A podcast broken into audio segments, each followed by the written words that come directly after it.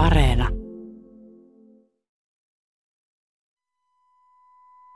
Kupla. Mitä? Kupla. Selvä.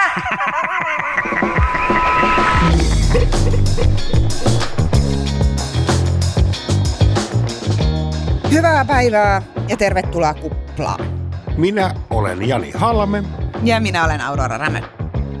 Tänään me puhutaan yhtiöstä nimeltä Inderes. Jos sinä et ole siitä koskaan kuullut, et todennäköisesti ole sijoittaja. Kaikkihan ovat nykyään sijoittajia, joten olet tippunut kelkasta.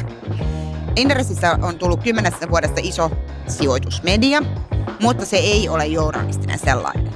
Mitä tämmöisen median suosio kertoo suomalaisesta talousjournalismista? Tämän lisäksi me seikkailemme toisessa isossa mediapalvelussa, eli reaaliaikaista videovirtaa alias striimiä tarjoavassa Twitch-palvelussa, joka on uuden ajan ahnaan kauppakomppanian globaali jättiyritys Amazonin pyrkimys päästä mukaan somepeliin.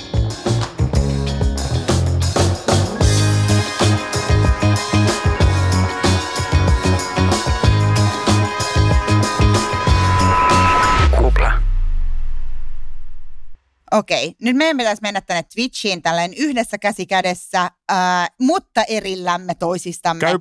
Eli saat, saat ihan valita, minne menet, Okei, ja minä menen, minne menen, ja, ja me tapaamme pian tässä taas. okei. Nähdään kohta täällä. IRL, in real life.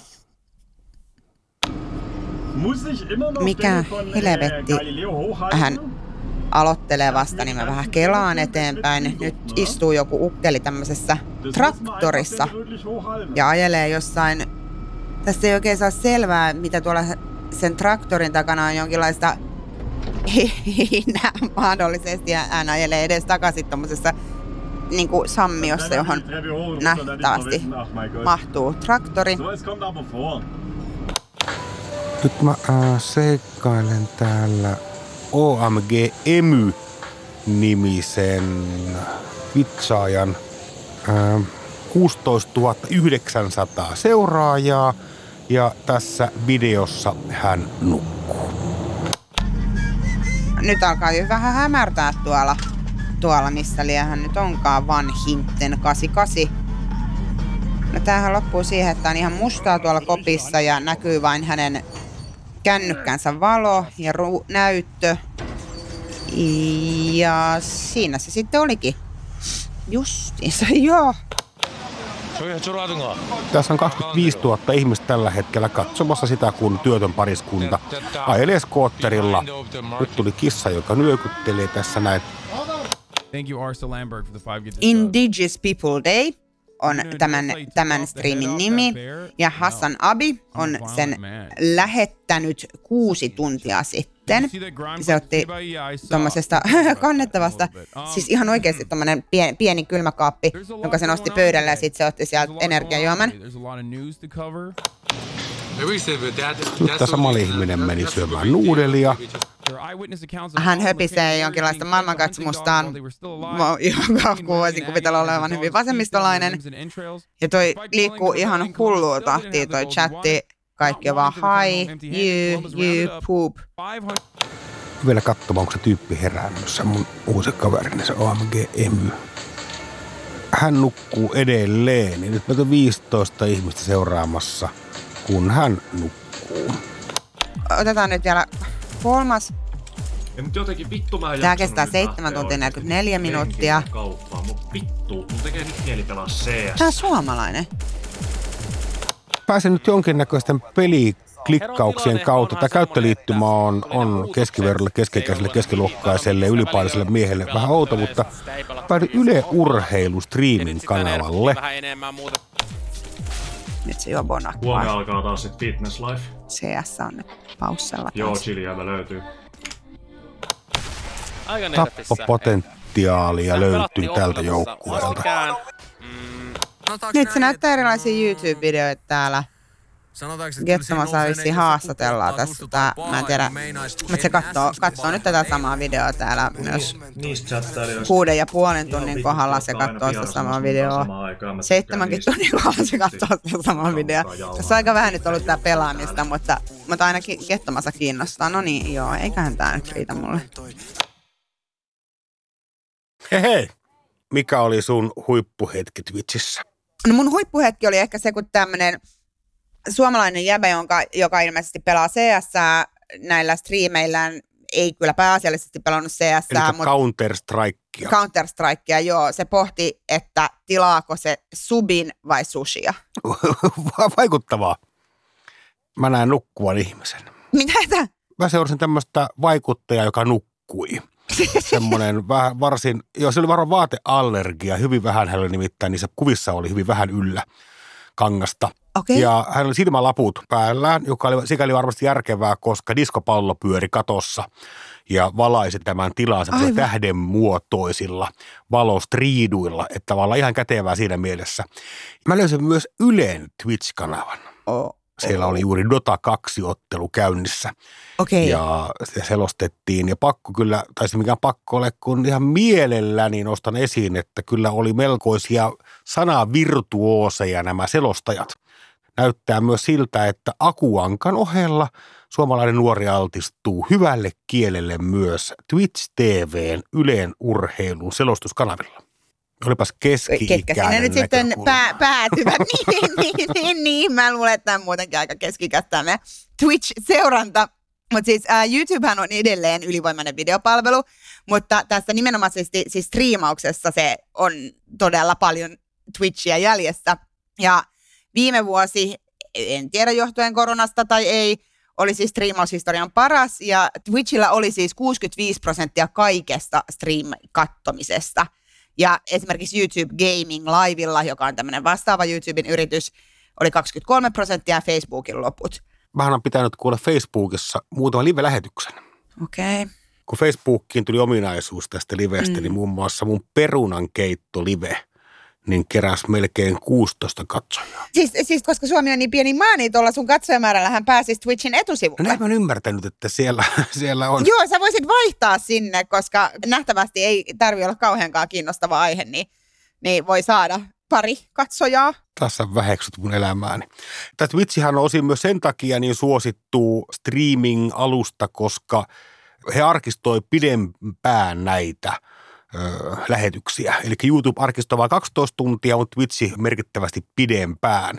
Ja Twitchissähän voi tehdä peräti 48 tunnin mittaisen lähetyksen, vaikka niistä perunoista.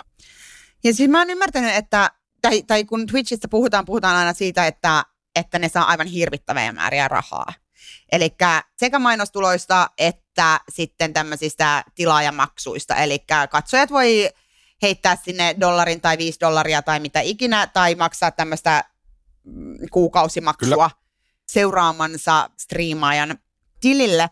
Mutta näitä ei ole kyllä mitenkään tolkuttoman paljon näitä, joiden, joiden kuukausiansio nousee mitenkään kauhean järkyttävän suurelle tasolle. Et, et siinä puhutaan aina, tässä on sama asia kuin näissä kaikissa muissakin seuraajajutuissa, että puolet striimaajista on tienannut 28 dollaria kuluneena vuonna, eli se ei, ei todellakaan ole niin kuin, yksi prosentti näistä sai puolet siitä rahasta, mitä Twitch on jakanut. Mun harmittaa, että mä äsken sille nukkujalle antanut rahaa. Olisi ollut tavallaan hauskaa, että olisi herännyt ja huomannut, että 50 dollaria on joku Urpo lahjoittanut hänen nukkumisestaan.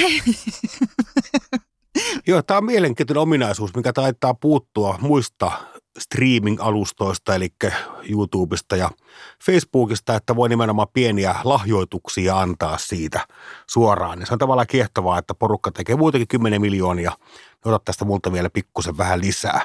Mm, kyllä, kyllä. Ja tämähän on kiinnostavaa tämä Twitchi toki myös siinä, että se on kauppakomppania Amazonin. Se on heidän omistama ja selvästikin heille hirvittävän tärkeä väline lyödä Mm, kiilaa mm. sitten vihaamansa Googlen ja inhoaman Facebookin väliin. Huutivat aikoinaan Twitchiä YouTuben syline puhuttiin miljardin kaupasta, Mm. mutta päätyivät sitten Amazonille pienemmällä rahalla. Joo, niin siis niin kuin samaan aikaanhan näitä, si- silloin kun tämä Twitchkin lähti, niin 2015 perustettiin Periskope, joka nyt on hieman, hieman hiipunut, mutta oli jossain vaiheessa kuuka- kuukauden verran muodikas. Se oli Twitterin yritelmä, yritelmä tähän samaan, että et, et kyllä niin kuin kaikilla tekki komppaneilla on tällaisia ollut. Kyllä, mä muistan tämän periskopen oikein hyvin siinä, että tosi moni markkinointia tekevä firma katsoi, että periskope on se, josta he löytää sitten tämän avaimen sinne somemenestyksen suljettuun puutarhaan ja ikään kuin etsitään aina etsitään uutta mm. kanavaa.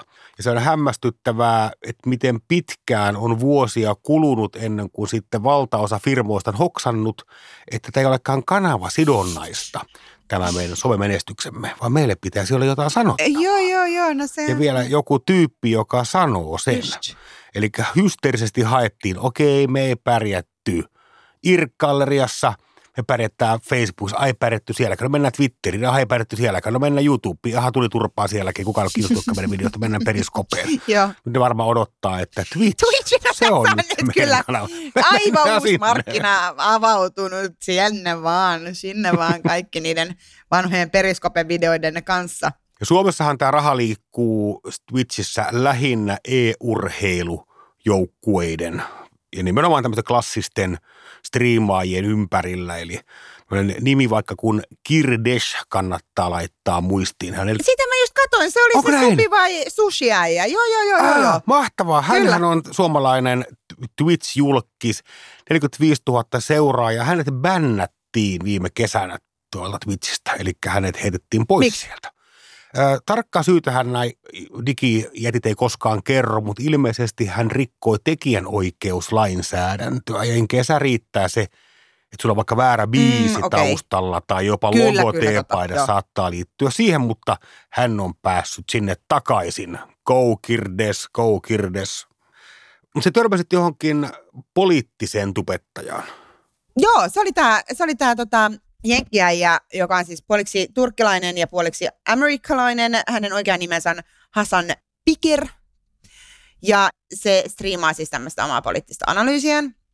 Ja, ja kun siis Twitchin rahaliikenteestä vuodettiin muutama viikko sitten tietoja, niin Hasan Abi oli saanut syyskuussa 210 000 dollaria. Kuukaudessa. Kyllä. Ja koko Twitch-urallaan, eli parin vuoden aikana, hän on saanut 2,8 miljoonaa dollaria. Pänniiköhän Aleksi Valavuorta, että Ai siellä on Twitch. hänellä on hyvin, hyvin suosittu. Uskalla väittää, että Suomen suosituin Twitch-kanava, jossa hän haastattelee muun muassa Sebastian Tynkkystä ja Seida Sohrania.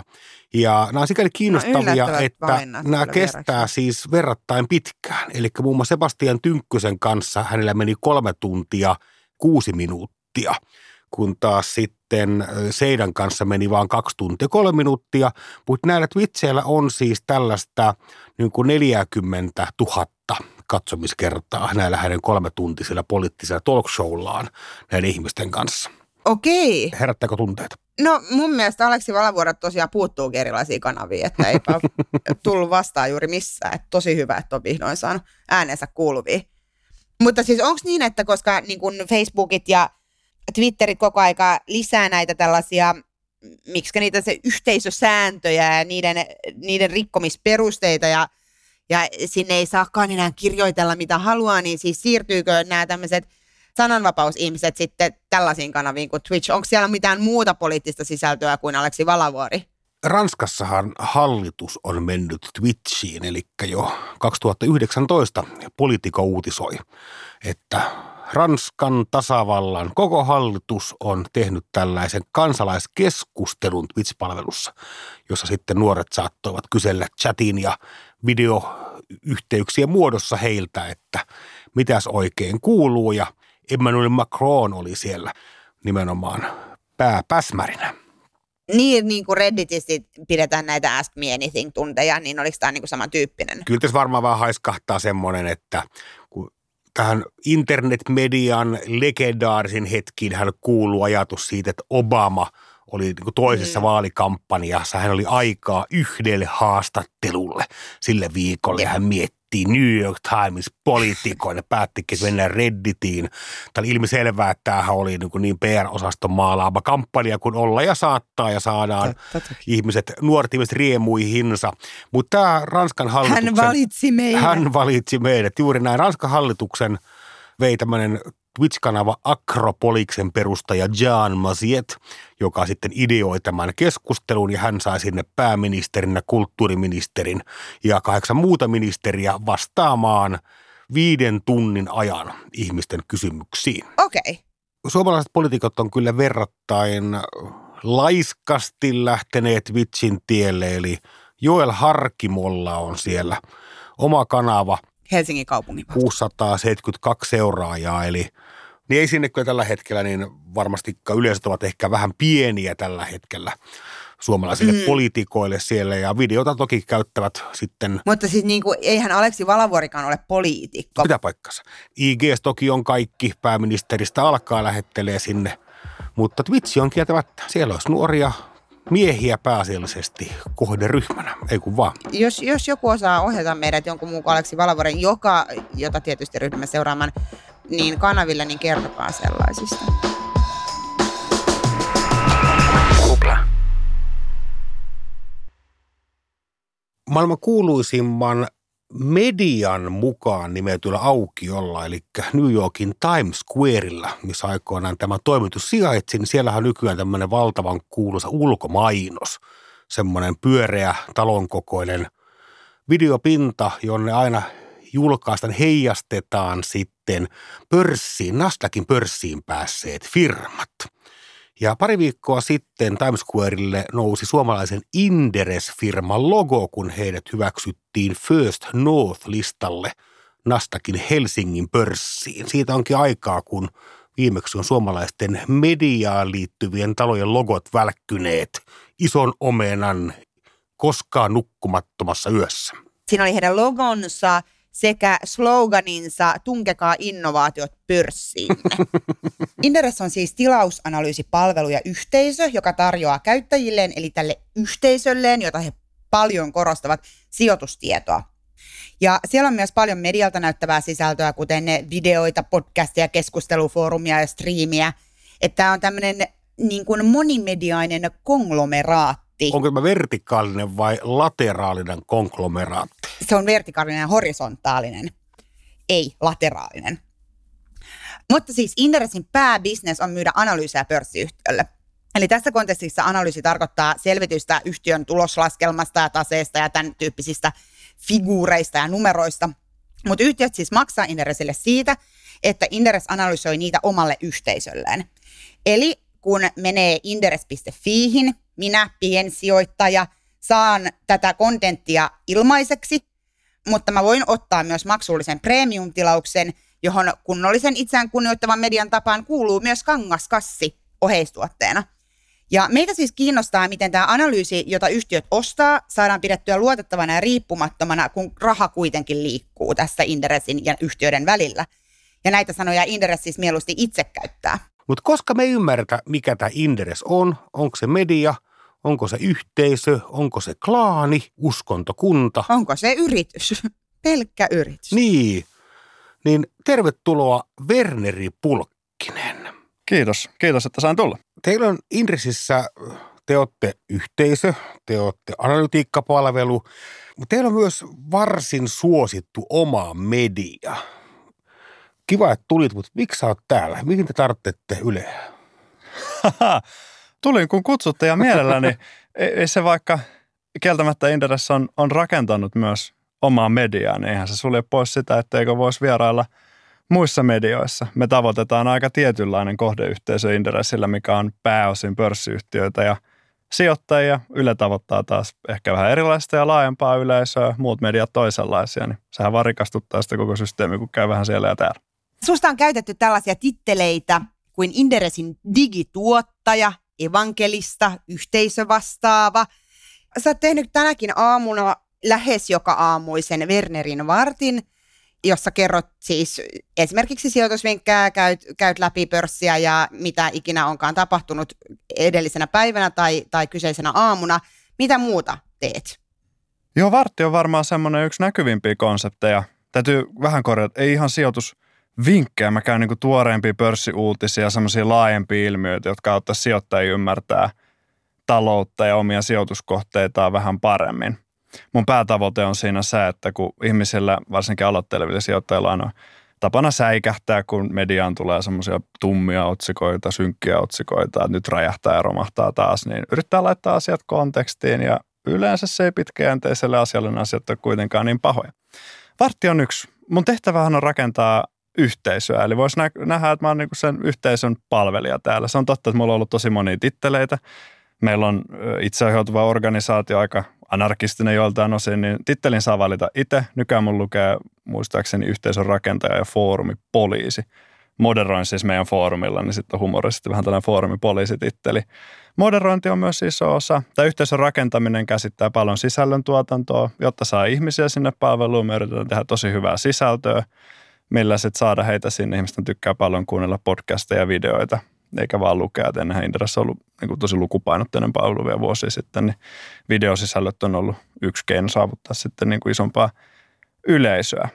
Näiden lisäksi paljon teen haastiksia, toimitusjohtajan haastiksia, meidän analyytikoiden haastiksia. On sellainen roast-konsepti, missä mä yritän saada ne toimitusjohtajat ihan punastumaan, jos tulisi pari niin pahaa kysymystä. Idea oikeastikin roastata. On siinä vähän sellainen suomalainen sävy, että ei se ehkä amerikkalaistyylinen roasti ole, mutta kuitenkin. Nämä muun Onko ne muassa. punastunut?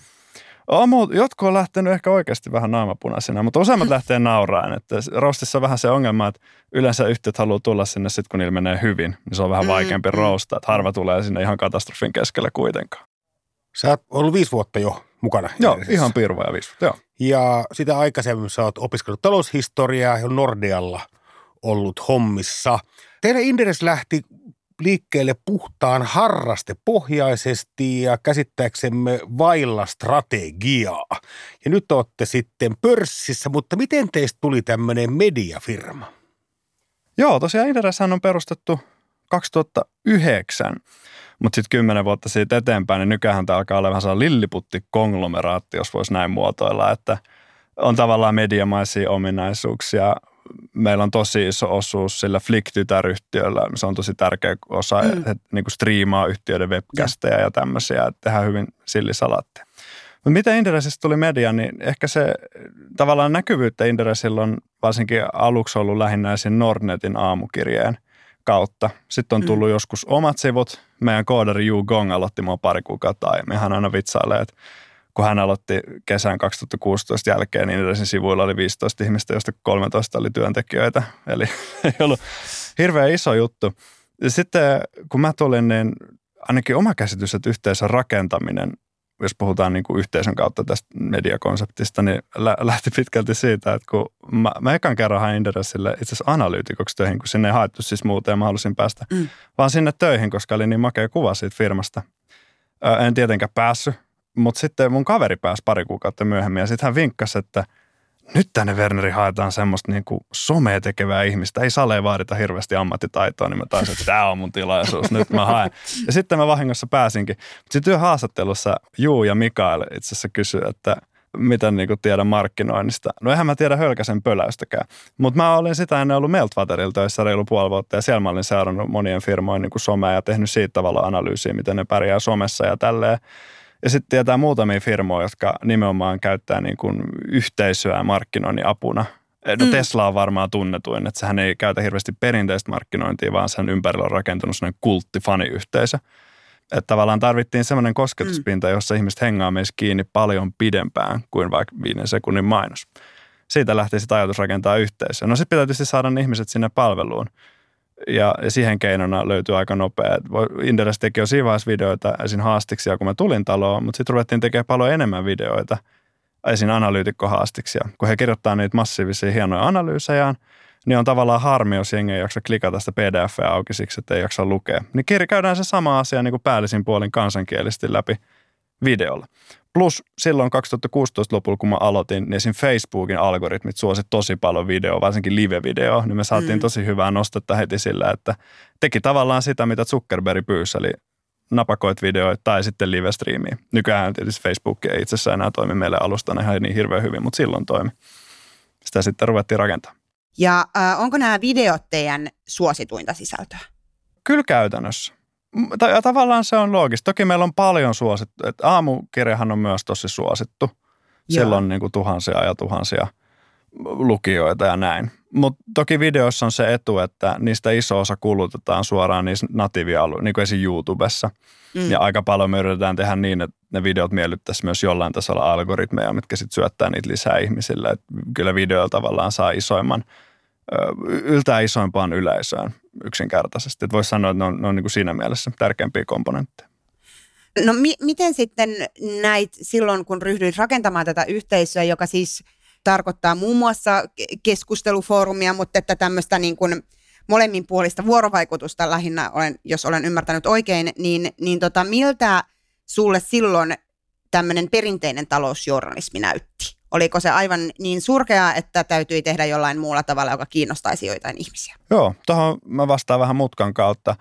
Tosiaan siinä meni muutama vuosi, että saatiin itse foorumi pystyy. Se olikin hauska puhua yhteisöstä, koska ne ihmiset, joista puhuu, ei varmaan itse tiennyt, että he kuuluu jo yhteisöön, tai me puhuttiin niillä termein. Ja mun lisäksi hän tiimi, ruvettiin rakentaa yhteisötiimiä. Me taitaa olla nykyään noin kahdeksan. Mä en enää pysy mukana, kun kasvanut aika nopeasti. Se talousmediasta, niin voisi sanoa, että sillä on ehkä vähän eri, pitää muotoilla diplomaattisesti tämä, niin ehkä he palvelee vähän eri asiaa ja tekee sitä vähän eri kautta. Että jos miettii, että Inderesin suht ytimessä on kuitenkin se osakeanalyysi mm-hmm. ja luottamus.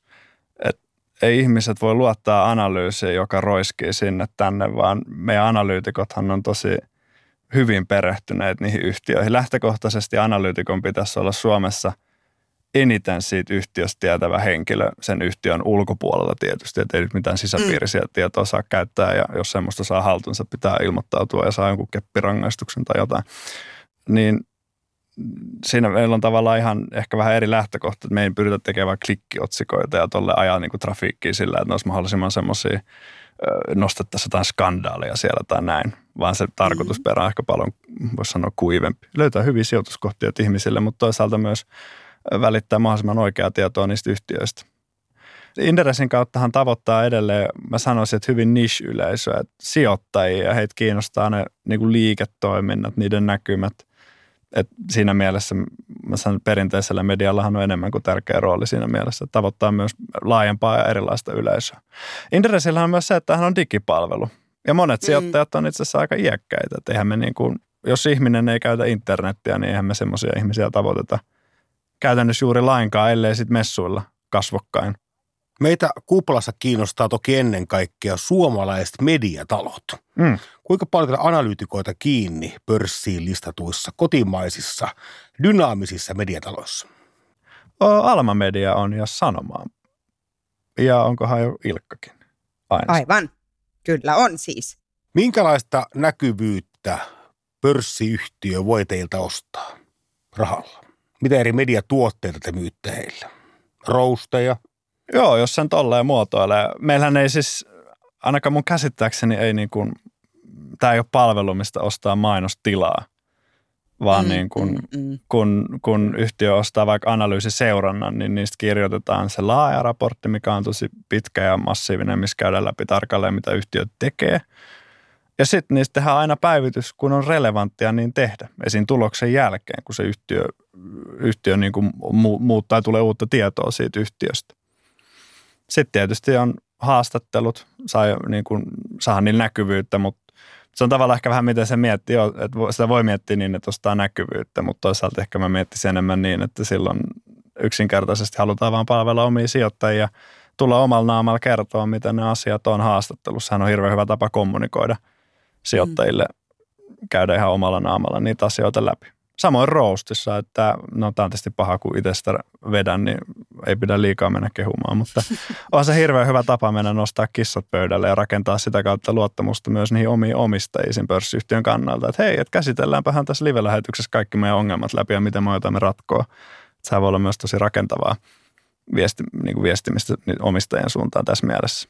Se on niin kuin tavallaan tämmöistä niin kuin maksettua kriittisyyttä, joka on, joka on eri, erikoinen tavallaan kombinaatio, mutta, mutta siis kuten sanoit, niin, niin firmathan varmasti lähtee tällaiseen erityisesti silloin, kun heillä menee hyvin, ja toisaalta ne suostuu siihen sen takia, että on niiden etu, että sijoitusinto kasvaa ylipäätään, mutta et, et samalla ne ottaa sellaisen riskin, että sanotte, että aika huono firma ja kannattaa myydä osakkeet, että et te olette tavallaan sekä viestintätoimisto että media, niin tajuuko teidän käyttäjät tämän? Kyllä mä uskon. Meillä on fiksuja sijoittajia siellä palvelussa, niin, ja heillähän me yritetään tätä tietysti myös viestiä koko ajan. Että ne mm. yhtiöt on se niin kuin maksava osapuoli. Et sen takia me voidaan tarjota näin hyvää sisältöä hyvin pitkälti ilmaisiksi kaikille sijoittajille.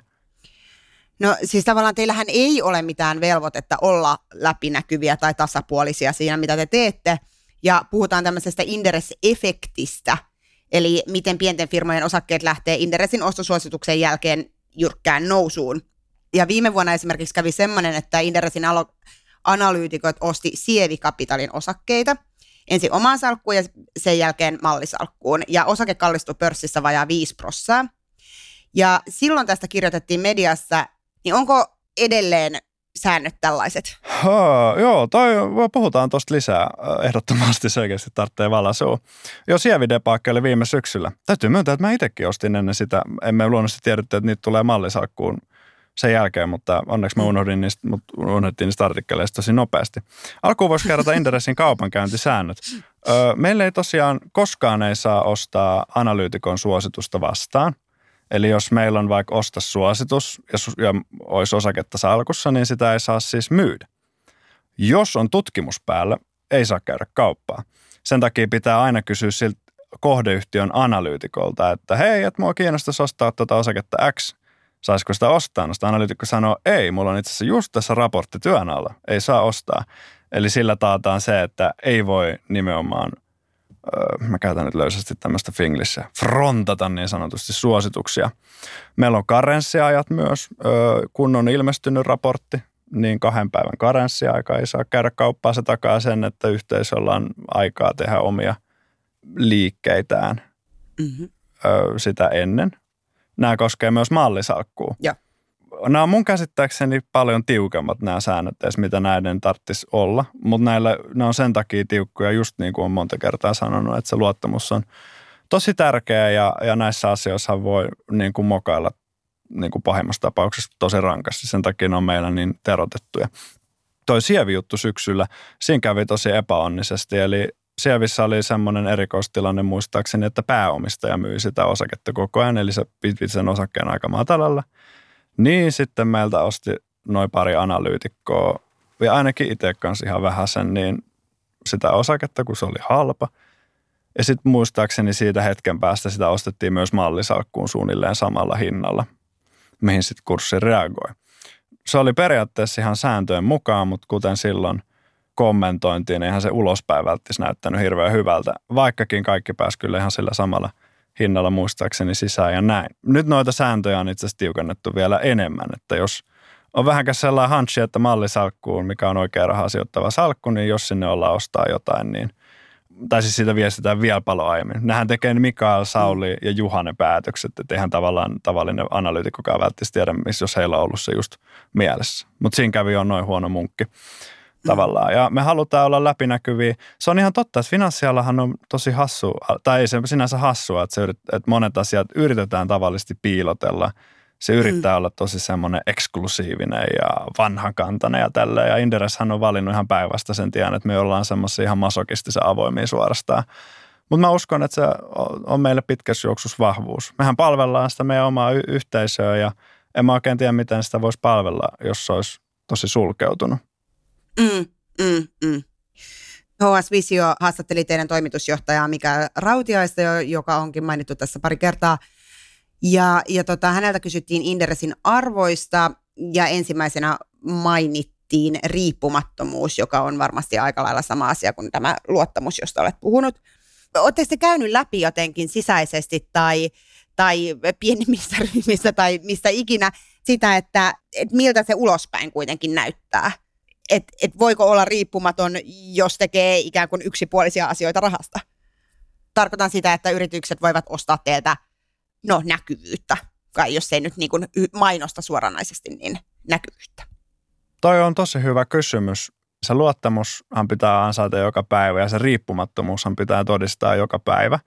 Mm. Mun mielestä tota asiaa pitää kyseenalaistaa meidän yhteisössä ja niin myös niin kuin työntekijöissä. Mä oon ollut Inderesillä mm. viisi vuotta töissä ja kyllä mä aina joka aamu mietin, että miten tämä malli toimii. Ja mitä kaikkea pitää tehdä sen eteen, että se toimii myös jatkossa.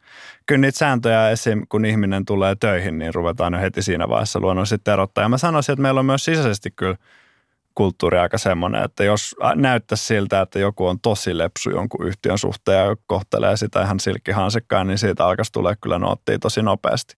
Hyvä juttu myös on se, että kun me ollaan asiasta itse avoimia ja tuodaan sitä paljon esille, niin kun meillä on se mm, niin 64 000 aktiivisen jäsenen yhteisö, niin sieltä kyllä alkaa raipa heilumaan aika nopeasti myös. Että siinä on tavallaan monta valvontakerrosta niin sisäisesti kuin ulkoisestikin. Mistä teille on tullut eniten kritiikkiä yhteisön sisältä? Onko jotain semmoista tiettyä keissiä tai jotain? No toi Sievihän oli ihan hauska myräkkä silloin syksyllä. Öö, sitten ei ehkä viime vuosina enää, mutta täytyy myöntää, että silloin kun mä aloitin viisi vuotta sitten itse, niin vitsi se oli kyllä semmoista ylämäkeen talsimista. Että siis onhan niin kuin analyytikoilla, tämä itse asiassa johtuu varmaan Yhdysvalloista, missä oikeasti analyytikot ei, niiden suositukset ei tee ylituottoa ainakaan tutkimusten mukaan. Muualla maailmalla itse asiassa tekee – näin. Mutta se mielikuva Joo. tulee Yhdysvalloista, että analyytikot on vaan semmoisia huultelijoita ja näin.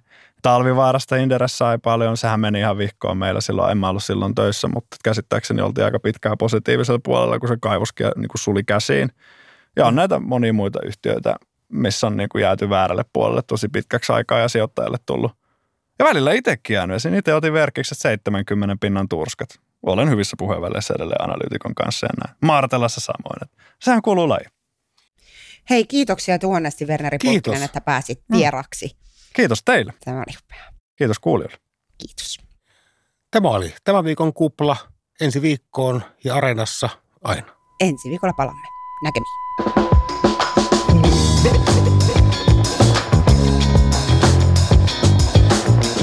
Jos kuuntelit tätä kuplaa radiosta, niin muistutamme, että Yle Areenasta löytyy myös kaikki vanhat jaksomme.